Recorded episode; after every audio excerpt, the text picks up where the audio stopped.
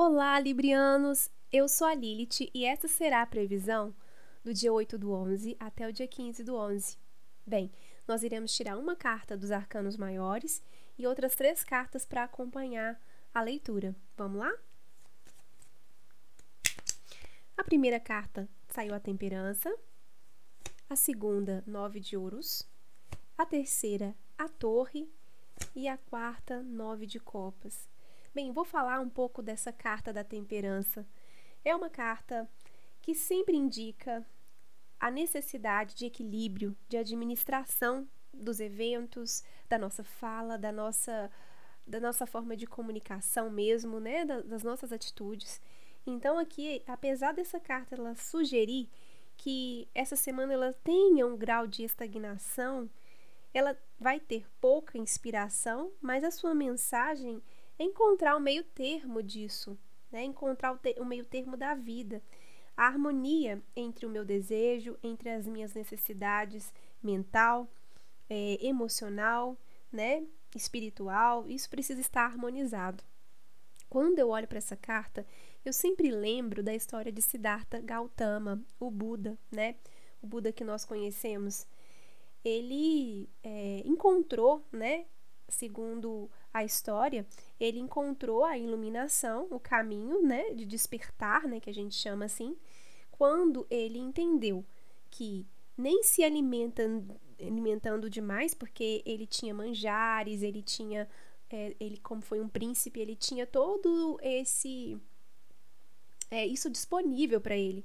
E nem quando ele realmente saiu, né, para ele conhecer o mundo, e ele experimentou a dor, né, a tristeza, porque no palácio ele era cercado uh, pelo pai, né, que não deixava ele ter contato com nada que fosse feio, com nada que fosse triste, com nenhuma dor, com nenhuma enfermidade, então ele não conhecia.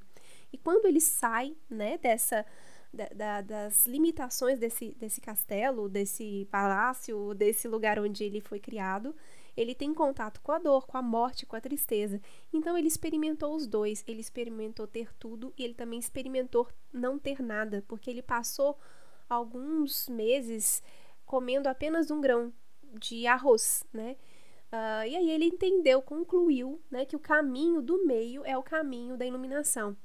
Então acho que essa semana ela vem com essa temática ou essa necessidade de que a gente entenda que o caminho é o caminho do meio e aí você percebe que as outras cartas, como a nove de ouros, né, que mostra aqui que é, é muito possível que se a gente se guiar por esse movimento do meio, nós encontremos assim uh, uma parte confortável, né, é, de principalmente desfrutar daquilo que nós já fizemos, é, principalmente desfrutar de coisas que nós uh, do, no, do nosso empenho no passado, embora que a torre também como ela é um arcano maior e ela também apareceu no nosso jogo, ela nos mostra que nós teremos, né, possivelmente algum tipo de acontecimento que foi que é rápido e que desestabiliza, né, que nos tira o chão, que às vezes pode nos deixar assim catatônicos, né?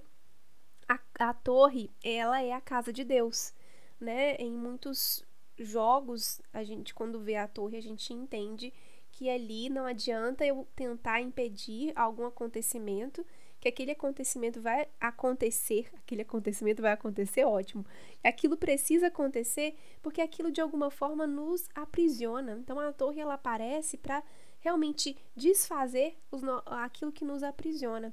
É como se eu tivesse sido criada dentro da limitação de um quarto, né? E ali eu não conhecesse mais nada. Quando eu sou bebezinha, ali parece muito grande, mas quando eu vou ficando adulto, o quarto já ficou muito pequeno para mim. E de outra forma, como está muito confortável, eu posso ter tudo dentro desse quarto, eu tenho medo de sair desses, dessas limitações. Então, quando cai um raio, destrói as paredes do quarto, eu sou obrigada então a ver, ter contato com outra realidade. A torre pode significar uma ruptura, pode significar uh, que eu viva, né, experiencie situações que eu não esperava realmente. E ela acontece de forma rápida, brusca e nos pede para que nós adaptemos. Não tentamos, não tentemos reconstruir nada, não tentemos impedir, não tentemos tem, não tentemos tamponar nada. As coisas precisam acontecer e a única coisa que você precisa entender é que é necessário se adaptar, já que a gente entende que o caminho do meio é uma instrução e a gente vai obter resultados daquilo que eu já fiz antes, essa torre ela pode me impactar, mas eu vou lembrar de que eu preciso continuar meu caminho do meio. E é esse caminho do meio que nos dá o prazer, né? Que o nove, o nove de copas, ele mostra aqui, como última carta, que é, a gente se sente satisfeito e, e, feliz, né? De alguma forma, mesmo com esses acontecimentos, uh, porque nós optamos em nos adaptar a essa situação e também nós entendemos que precisamos não ficar nos extremos. Engraçado a temperança sair para vocês, librianos, né? Que justamente é ali a, a balança, né? Então, realmente aqui mais, um, mais uma necessidade de que vocês observem mesmo essa semana, essa necessidade da temperança, do equilíbrio, né? Do autocontrole, né? E de adaptação que vem com a torre. Um grande abraço, um beijo e até a próxima semana. Tchau, tchau.